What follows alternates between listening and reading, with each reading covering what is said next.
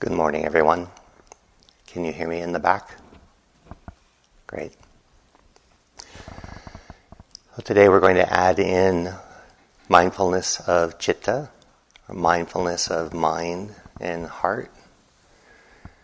Add the heart part in English to include emotions, but also sometimes a body level knowing, something that isn't so wordy or intellectual or conceptual but anytime that you feel you're aware and part of your awareness feels embodied, so that whole uh, chitta is meant to collect all the ways that we are aware and present and relating to our environment. So mindfulness of chitta, or mindfulness of mind in an expansive definition inclusive de- definition. So there are several ways to do that. Um, we recommend that you still stay primarily oriented towards your body level experience. So while sitting, doing a scan with your body, where you have a body, where you're breathing.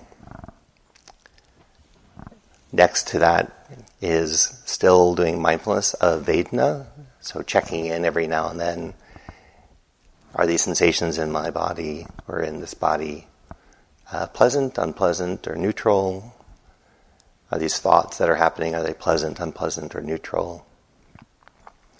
That can be helpful to then do mindfulness of the mind because the mind is often in reaction to the pleasant, unpleasant, and neutral. So chances are if you're experiencing something pleasant, mind is often in a happier mood. It doesn't have to be.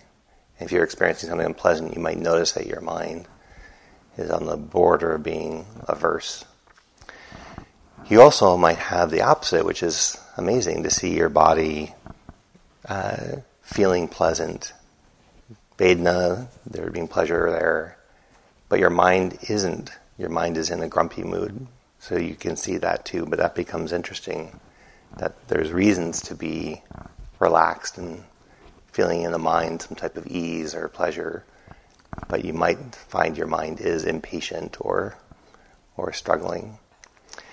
So it's almost like a pyramid where you still uh, orient your attention to body level experience when sitting and walking, and then towards your immediate sense doors uh, when you're in the dining hall eating checking in on whether your experience is pleasant, unpleasant, or neutral. But it's a long day, and so you can also add in there how would I describe, what word would I use for this mental side of the experience, the mind side of the experience? So that's about how often you might do it as opposed to just doing it. There are meditative traditions, insight meditation traditions, that preference, mindfulness of the mind over the body. But uh, what we're recommending here in this retreat is that we still keep some body awareness. Uh, it's like giving a balloon a string to hold on to. And without the body, our minds are endlessly floaty and they go all over the place. So then to be mindful of the mind, sometimes you can just ask the direct question how's my mind right now? Or how, you can say your name in the third person. How's so and so's mind? Uh, how's Tempel's mind? Like, peaceful and, yeah, a little floaty. He's not a morning person.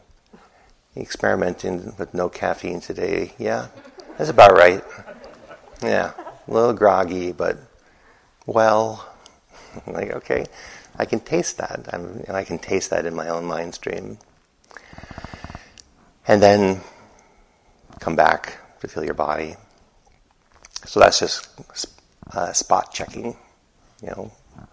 And then you can ask specific questions from the the actual writings.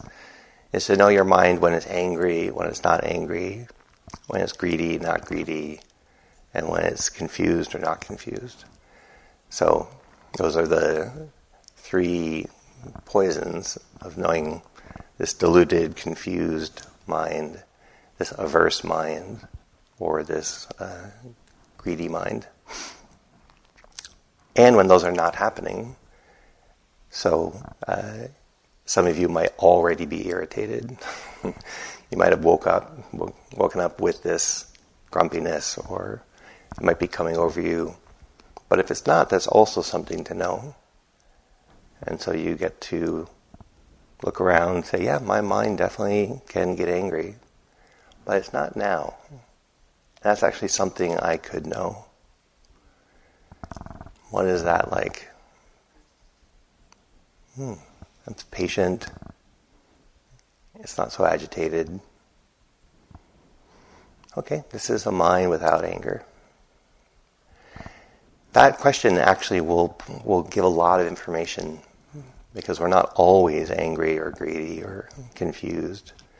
But then we wouldn't know what to be mindful of because usually the mind is balanced, and being balanced, things don't stand out as much. You might also know the tone to the mind by what content is coming up. So if your if your mind is in a humorous phase, it will probably be telling itself funny jokes or remembering funny times, laughter with friends, or planning a prank on somebody. And you say, interesting, happy mind, pranking mind. Oh, this is what this mind is like when it's creative and and funny. It's like, oh, but there is a little bit of vengeance in there. I can taste that. So it's not totally happy mind. It's actually vengeance mind trying to cover its trail. this is just funny. Don't be so uptight. and so sometimes by the content of what your mind is doing, you can tell, like you're judging, judging, judging, judging, judging, judging. Like, oh, that's a lot of content of judging. Must be in a judging mind. Oh, okay, yeah, I can now see it. So sometimes what the overt content of your mind is gives you a sense that you might be in that mode. Like this is thinking mind. This mind is simple and present.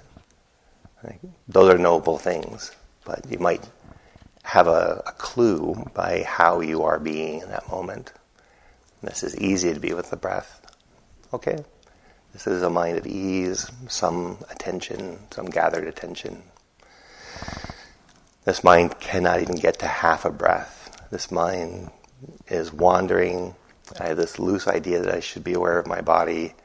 I go, oh yeah, that reminds me of a time when I, and the next thing you know, I didn't even get to half a breath. Interesting. And it's like, okay, that's a kind of a flavor of the mind at hand. What's not so helpful is to try to find the perfect word, um, because by the time you maybe have found a slightly better word, that mind moment is now downstream, and you're actually in a different mind that's searching for the perfect word of what happened a minute ago, and you're not really being mindful of the mind in that moment. You're trying to be mindful of a mind that's no longer there. So, I had a friend who said they did uh, Tarzan noting, uh, uh, uh, and it did asking themselves to name something had them inquire, but if they actually had to find the right word, it made their mind spin. So they tried very simple. Oh yeah, mm, mm, mm, mm, mm-hmm, mm. And he said it actually stabilized his inquiry, but he didn't have to get lost in finding the right word. So I know my mind, but I'm not even going to try to find a word for this mess. and then it's popcorny or it's liquid. It's it's shifting. By the time a little irritation comes and you know it, it might have passed. It might have just been a flash.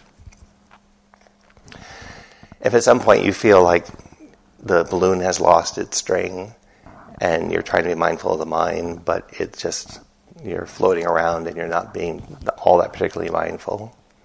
Uh, you can note that, like that's a kind of mind. Uh, mind without a string is just floating around. But I will come down and see if I can re-engage with my body and put aside being mindful of my mind. So those are some tips.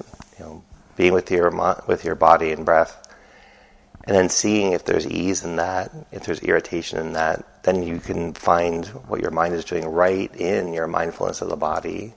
This is easeful. This is dull. I'm not sure what I'm supposed to be doing here. It's like, okay, right in the practice of being mindful of your body, you can experience many kinds of uh, minds visiting, mind stays visiting. Or if your mind is pulled into content and you keep coming back to the body, you can then look at that content and say, wow, I, re- I really seem to be obsessing about this thing. I wonder if that means I'm in this kind of mind state. There's a lot of worry. Oh, worried mind. There's a lot of planning, planning mind. There's a lot of memory, memory mind. And then you're being mindful of your mind by tracking some of the content that's coming through. Those are two uh, good starter places to start building this better intimacy with your mind. And then remember, uh, don't take it so personally, but do be intimate with your mind. And if you don't take it so personally, you'll actually probably be more intimate with your mind. If you don't judge yourself because you're in a grumpy mood, you can then be more intimate with the grumpy mind. But if you take the grumpy mind personally, you're already struggling and judging it, and it's harder to be intimate if there's uh, a resistance. Um, or the opposite is, I finally am the person I've always wanted to be because this momentary emotion is passing through me. yeah, that's not the most, uh, that's not the best base to be intimate with temporary, you know, that once in a lifetime clarity. It's like, yeah, once in a lifetime you get this clear, and there it goes. so, with that said, find a posture that allows your body to be at ease. Posture that invites your animal body into stillness and ease.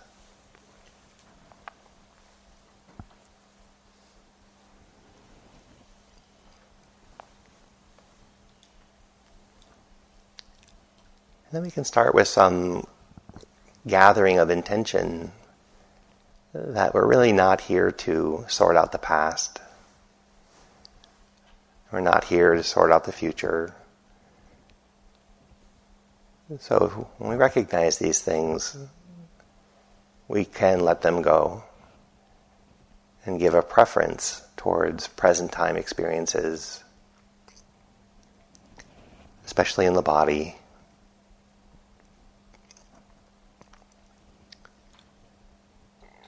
One, just aware that you have a body. Maybe the posture your body's in.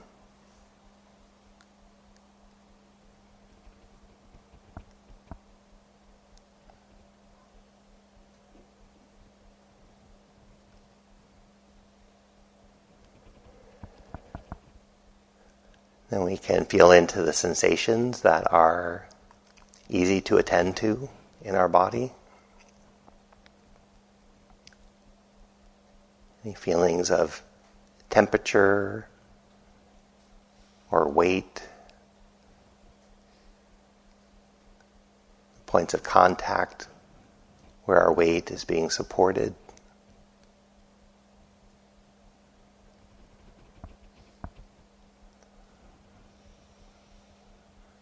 Sensations where our clothes are touching our body and where our skin is exposed to the air.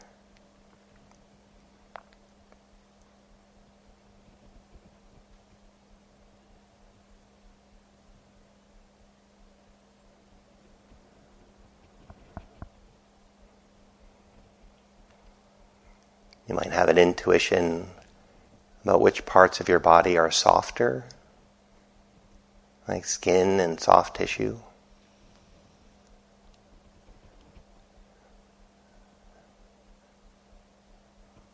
Which parts of your body are more firm, where there's bone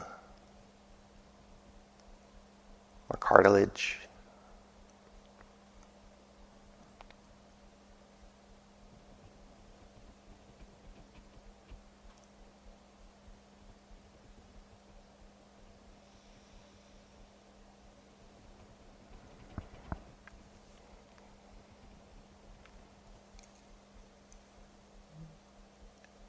And then there's our breathing process. Cool air coming in our nose, warm air going out.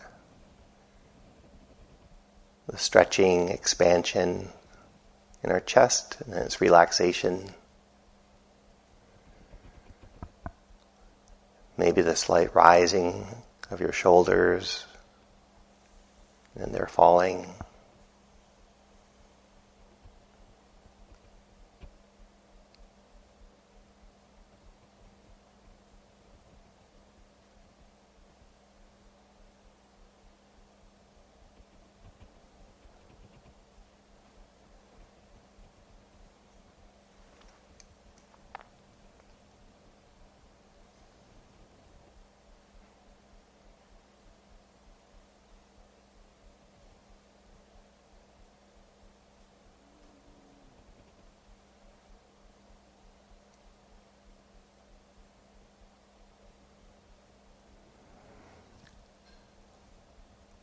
We can inquire about the Vedana tone of a general body and breath awareness.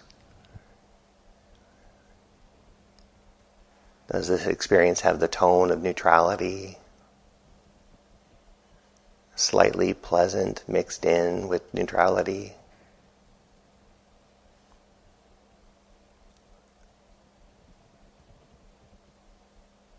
Does it stand out as pleasant?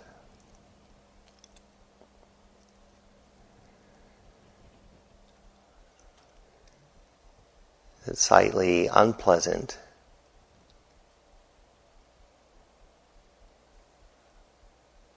Is there something that's clearly unpleasant?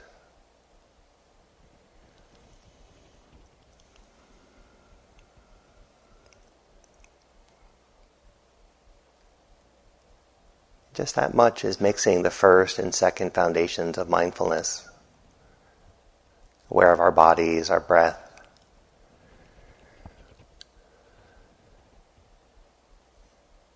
inquiring every now and then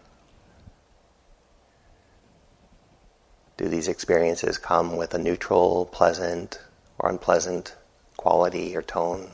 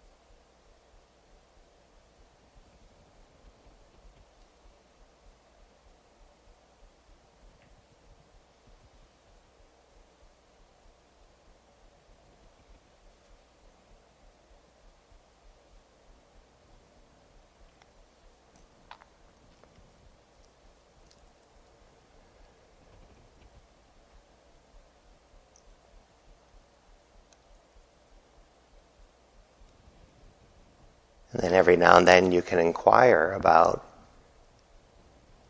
your chitta, your heart mind, as a direct experience.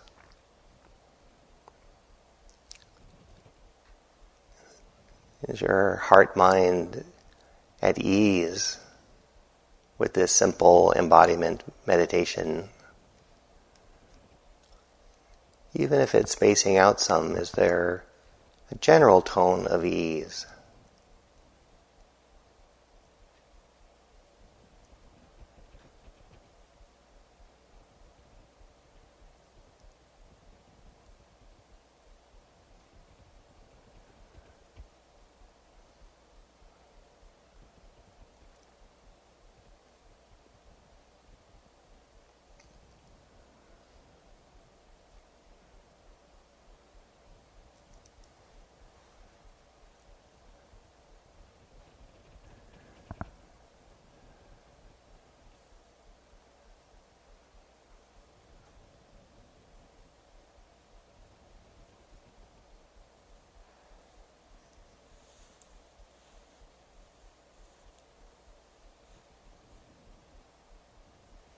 You might also discover that you're hoping there's ease, but your actual experience is that there's something restless, something looking for ease but can't find it. But if you really taste your heart mind, there's a dis-ease, there's a restlessness, there's an impatience.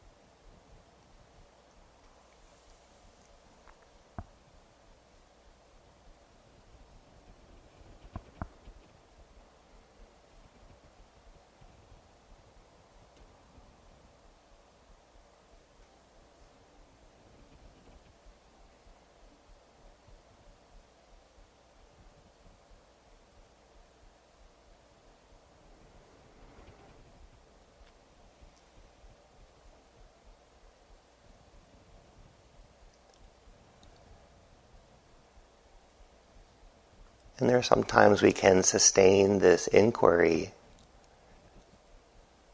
and we don't lose focus, we don't drift away. So you might be able to see, yeah, I did notice some discomfort. But as soon as I noticed it and was willing to breathe with it, it itself let go. And then more ease came. Or you might notice, yeah, there was a restlessness, and it didn't take long before my mind got caught up in the restlessness. And I was no longer aware of it. I was a little more submerged in the restlessness when my mind kept wanting to change things.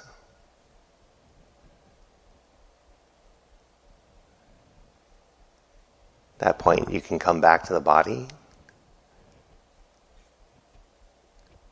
Or you might be able to say, Oh, I was watching restlessness, I got caught up in it,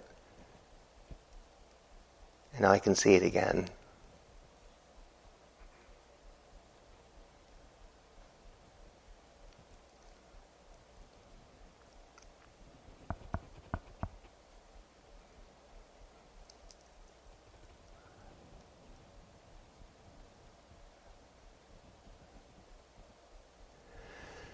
At some point, it's skillful to intentionally reconnect with your body. Because the mind is a little more ephemeral. At some point, we do wander into stories. And coming back to your body and breath, you might notice the refuge of feeling your body and breath.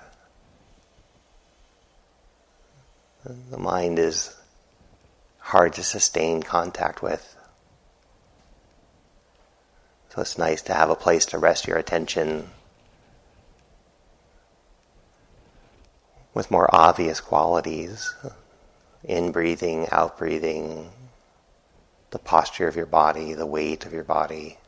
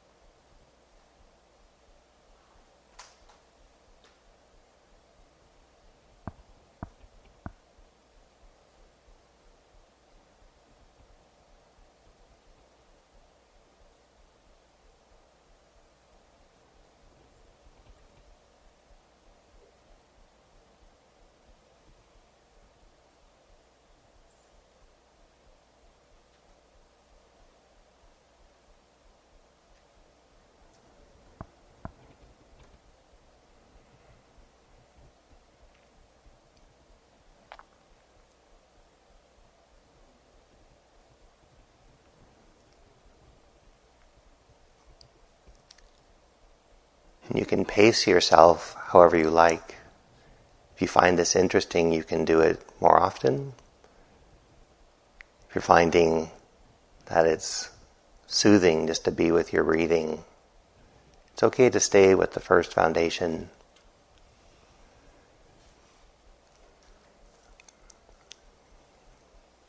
There again, you might ask, this mind caught up in greed or craving? What I don't have? Or not? And if it is, can I explore that as a stream of direct experiences? What is the craving mind like? Seems like just seven minutes ago I was content with breathing, but now I can't live unless I get red shoes. That's where all my happiness is. That's what this mind is telling itself. It doesn't want to let go of the red shoes to feel the breath. This is the craving mind wants what it doesn't have.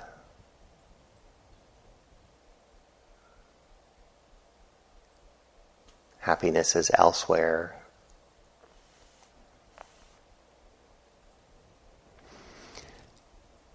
So there you have these options. Noticing a heart mind when it doesn't have greed. Noticing when it does have greed. Noticing when it doesn't have ill will when it does have ill will. Being mindful of your mind when it's baffled, confused, nothing makes sense.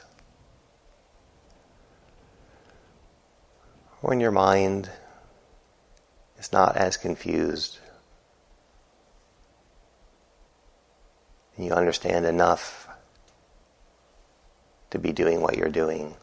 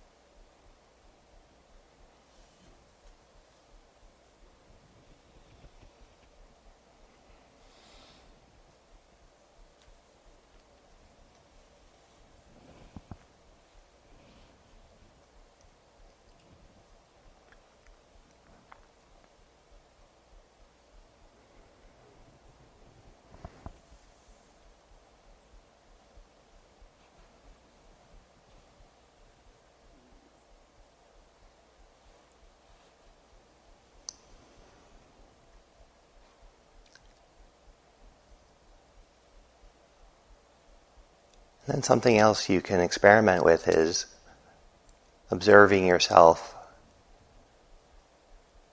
as your own friendly awareness.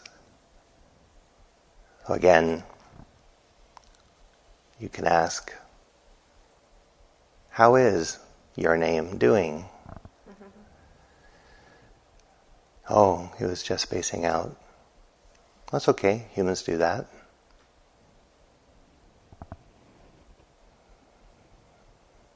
His body is doing okay. Some soreness from sitting yesterday. So there can be intimacy without taking what you're connecting to so personally. You can get to know your body, get to know your mind from a view of friendliness.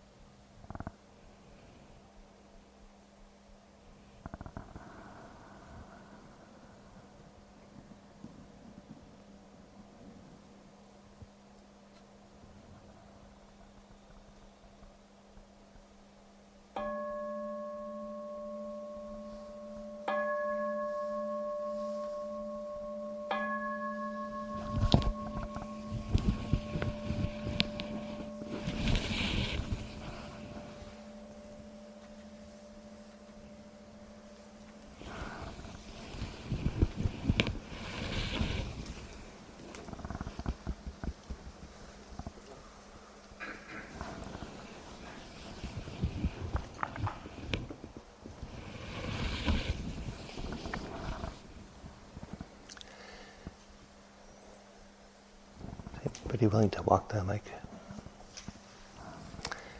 Any questions about the theory combined with the practice of adding in mindfulness of mind, especially from people who hadn't had a hadn't had a hadn't had a, a chance to ask a question in the hall yet.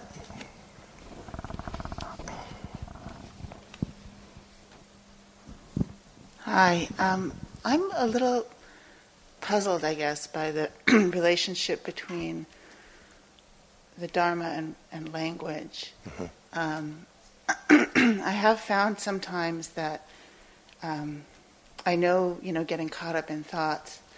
Sometimes also, what feel like clarity or insights come in the form of very simple phrases.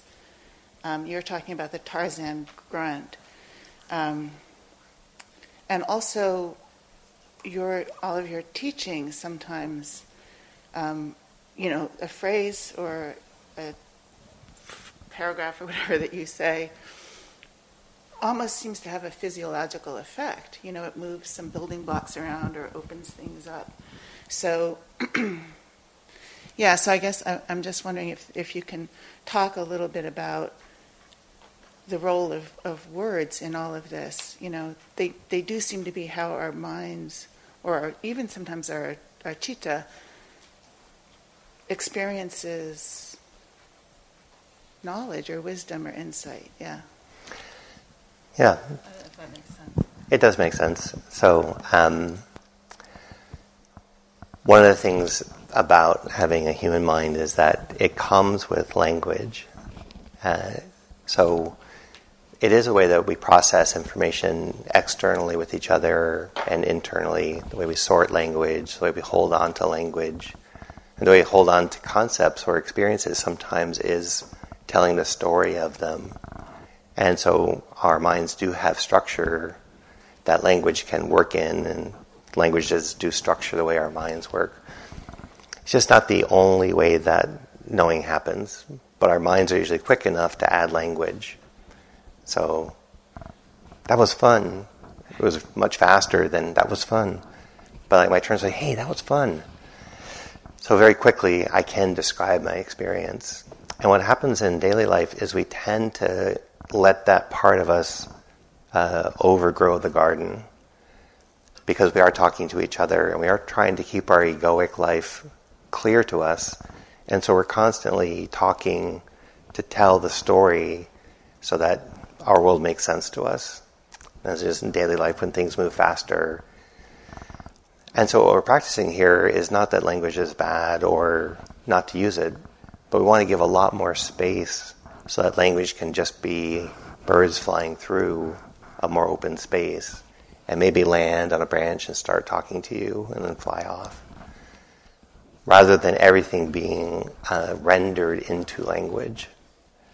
And that's often what our daily minds get so clogged with, is that we're trying to keep our narrative so straight that we have to keep telling our story to ourselves uh, to keep it straight.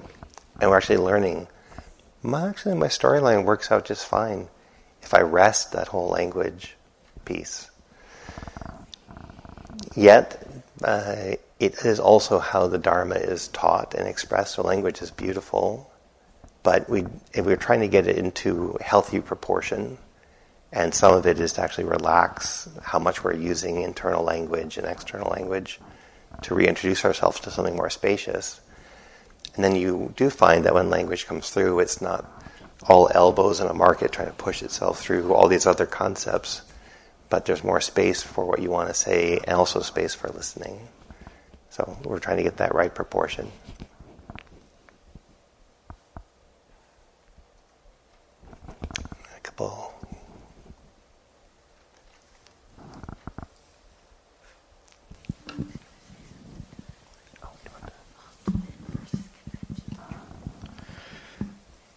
Um, I'd be curious to hear more about the confused mind. Um, I've um, I've heard from like personal stories from Dharma teachers who have a um, uh, you know a greedy mind, who who have an angry mind. I haven't heard from people who have a confused mind. Um, I, I, don't, I don't, I don't know if there's any, any among here, or, or if you, if you have like have other stories that you can share.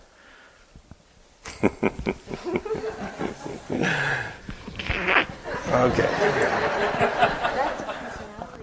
Well, there are different personality types, and some of them are more predominant, like confusion. You, know, you have a master's in confusion, a minor in aversion, but you only took electives in greed.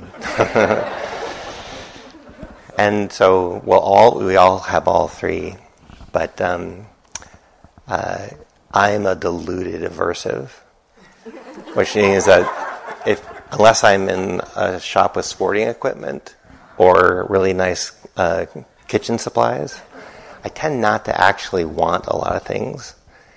And so I do kind of rest back in a floatiness until something irritates me. and that's my default mind. But there's a lot of, like, a lot of dullness. And so on one long retreat, I was really sleepy and I was fighting against it. And someone said, Have you ever gone into it? I was like, Oh, there's so much sleepiness. Like, how do you go into it? And it's like, well, be mindful. It's like, well, I'm too sleepy. It's like, but you cannot be mindful of it. It's like, not yet. And so that was my work. And in this sleepy mind, I was like, oh my God, it's like being in a cave lit by the, uh, uh, the weakest battery, weakest light bulb. And you, am I actually seeing anything with this light or am I making that up? And I like, okay, I'm actually I'm getting little hits of what this sleepy mind is like. It's like there are two neurons and they're sleeping next to each other. but every now and then they happen to like wiggle and the other one wiggles. And like, and that's, and I only have that much energy to work with. But that wasn't like a drop in, well, I knew sleepiness. That took me weeks to kind of like, so much sleepiness. I can't be mindful of it. It's like, well, try again to be mindful in it. I was trying to change the sleepiness, but I actually had to kind of come down as quiet as the sleepiness. Then there's like huge flotillas of delusion that come through. It's like, oh, I totally understand the Dharma. I should be teaching. Like, ah, it's as clear as day to me. Wow, wow. And then that passes, and it's like, it's not all clear to me that's also a confused mind that's billowing out with confusion, but it thinks it's genius. So that's also quite a like, ah, I get it. I totally get it. I totally get it. And I've done a lot of that. And luckily, there was a time between that genius and when I was meeting with the teacher, so that I didn't walk in and it's like, move aside. I I totally get this. But sometimes there's like groggy states. And after doing a lot of practice, uh, actually got ill. I've been ill for the last 23 years with something called chronic fatigue syndrome. And it's, just sometimes not enough energy in this system to operate at the level that I need to to get through a day. And so it just feels like a muddy mind. And I, there was a time when it was so bad, I really could not remember. Uh, it was way back before we had cell phones, I could not remember phone numbers. Ones I had dialed many times. I would look at the phone and I was like, wow, I can't remember like the first three digits of this. My mind won't produce the information it needs, even on a low level. But I had enough mindfulness to be in the front seat of this experience and like, wow. And I, I'm someone who takes a lot of pride in clarity of mind and was very uh, praised in my family being an academic family. So I used to have a lot of terror when my mind was not clear. But after a while, it's like I'm holding my breath not to have this experience, waiting for it to be over. Or I could start exploring what is the confused mind like. And it's just like, yeah, I'm I'm in the spaghetti and it's not clear and it's just everything is spaghetti. It's a spaghetti mind. It's like, yeah, all these concepts are like lying on a plate. They're not organized. And I try to like follow one, but it's wrapped around another. It's like it was so clear to me yesterday. I was gonna like teach this stuff. and then I would wallow around a lot, like I can't be mindful now. No, too too confused. It's like actually, what is it like? And that first I had to overcome, I don't even want to be here. I don't like confused mind. And then when I let that go, this confused mind is actually kind of peaceful. Like, concepts, let somebody else take care of them. I'm just an animal breathing. I'm, I'm moss on a rock. Ah, this is so sweet. Thank you, confused mind. It's actually quite tranquil. Oh, I didn't know that about the confused mind. It was agitating, but part of that was I didn't like it. But this confused mind is just it's just spaghetti mind. It's not hurting anybody. And then mindfulness can be intimate, not precise and getting all the angles and nuances, but it can be in your own spaghetti mind. And bit by bit, you kind of map out, oh, this is my false genius mind. Be careful of, of being public with this. This is my two neurons sleeping together in, in a king size bed. They hardly touch each other. This is sleepy mind Uh, camping, and one, one neuron rolls over, it hits the other neuron. This is spaghetti mind. This is, boy, what the hell is going on with this thing called life? Like, well, I don't know, how does anybody even do this? Like, okay, that's not quite spaghetti mind, it's not quite genius mind, false genius mind. So there, I now have many flavors of delusion that I'm familiar with and I find funny and I'm no longer embarrassed about them. And that's because of mindfulness getting in there, taking out the personal story, and actually knowing them pretty well from within them. And that has taken time to do that.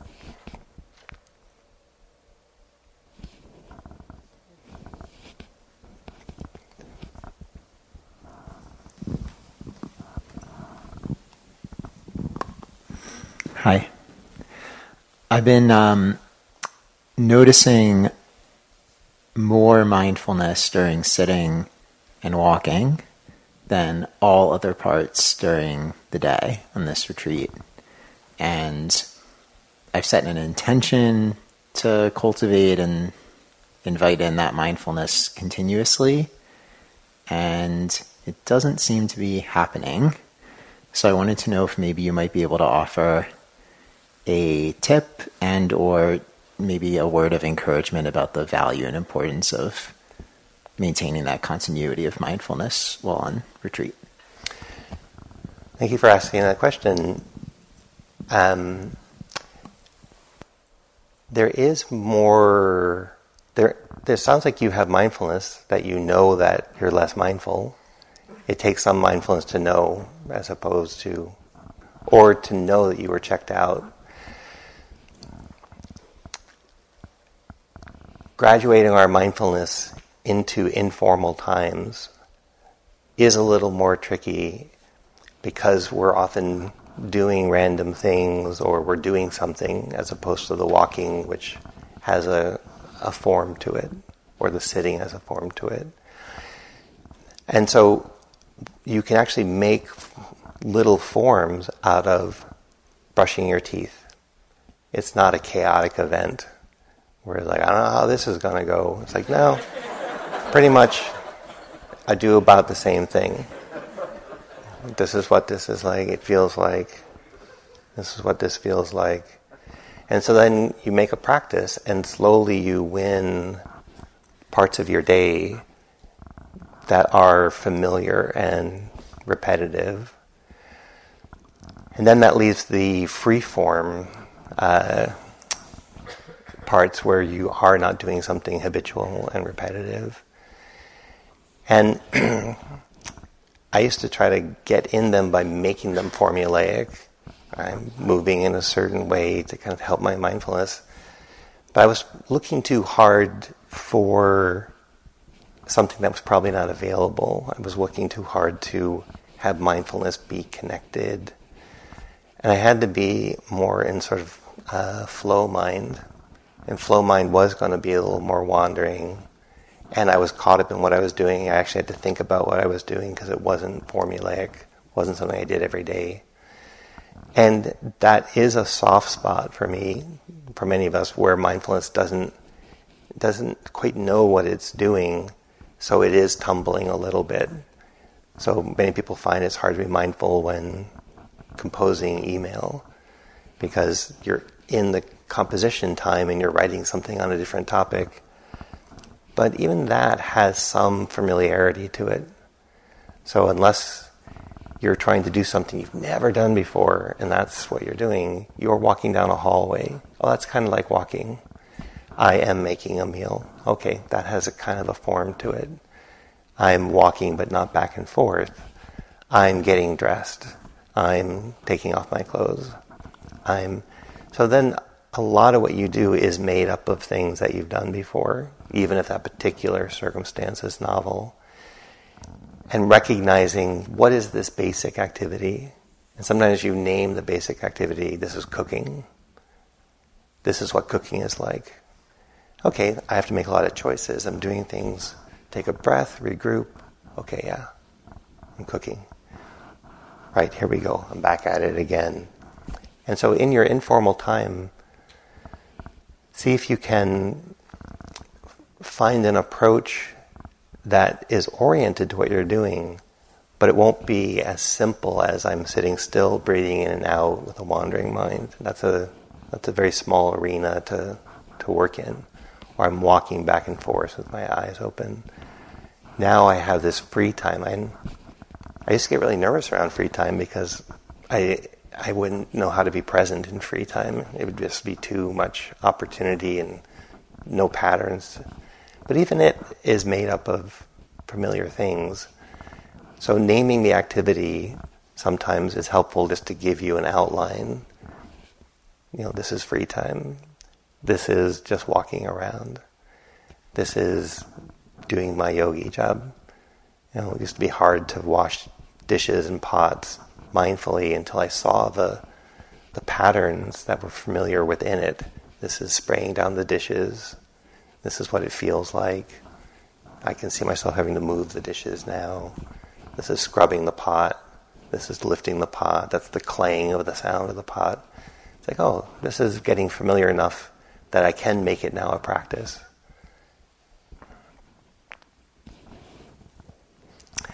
So, unfortunately, for time, we have to stop there. Um, the only announcement I have is that today we're starting the individual interviews. So, we'll see all of you in one on one meetings.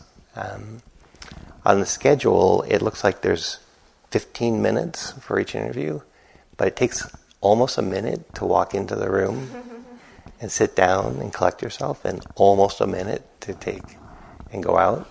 So they're really about 13 minute meetings, or they start to stack up. Um, you can go and sit in the hall uh, or sit near and wait for your turn to come so that you get more of those 13 minutes than if you're coming from far away.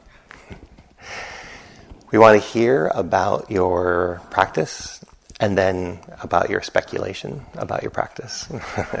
so, what's been going on for you while you're sitting? What are you, how are you practicing? What's coming up? What's been going on with your walking, with your eating meditations? What's been going on in less structured time? So, we really want to hear with what you're working on.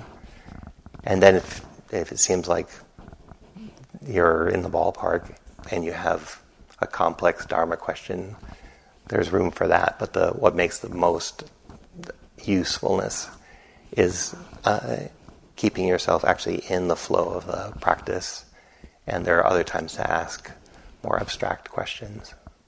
So we'll try to keep it as close to experiential as possible. Are there any more announcements? There didn't seem to be many today. Okay. So you are in a stream of ever changing conditions, internally, externally. I invite you to be in that stream and learn what it's like to be human.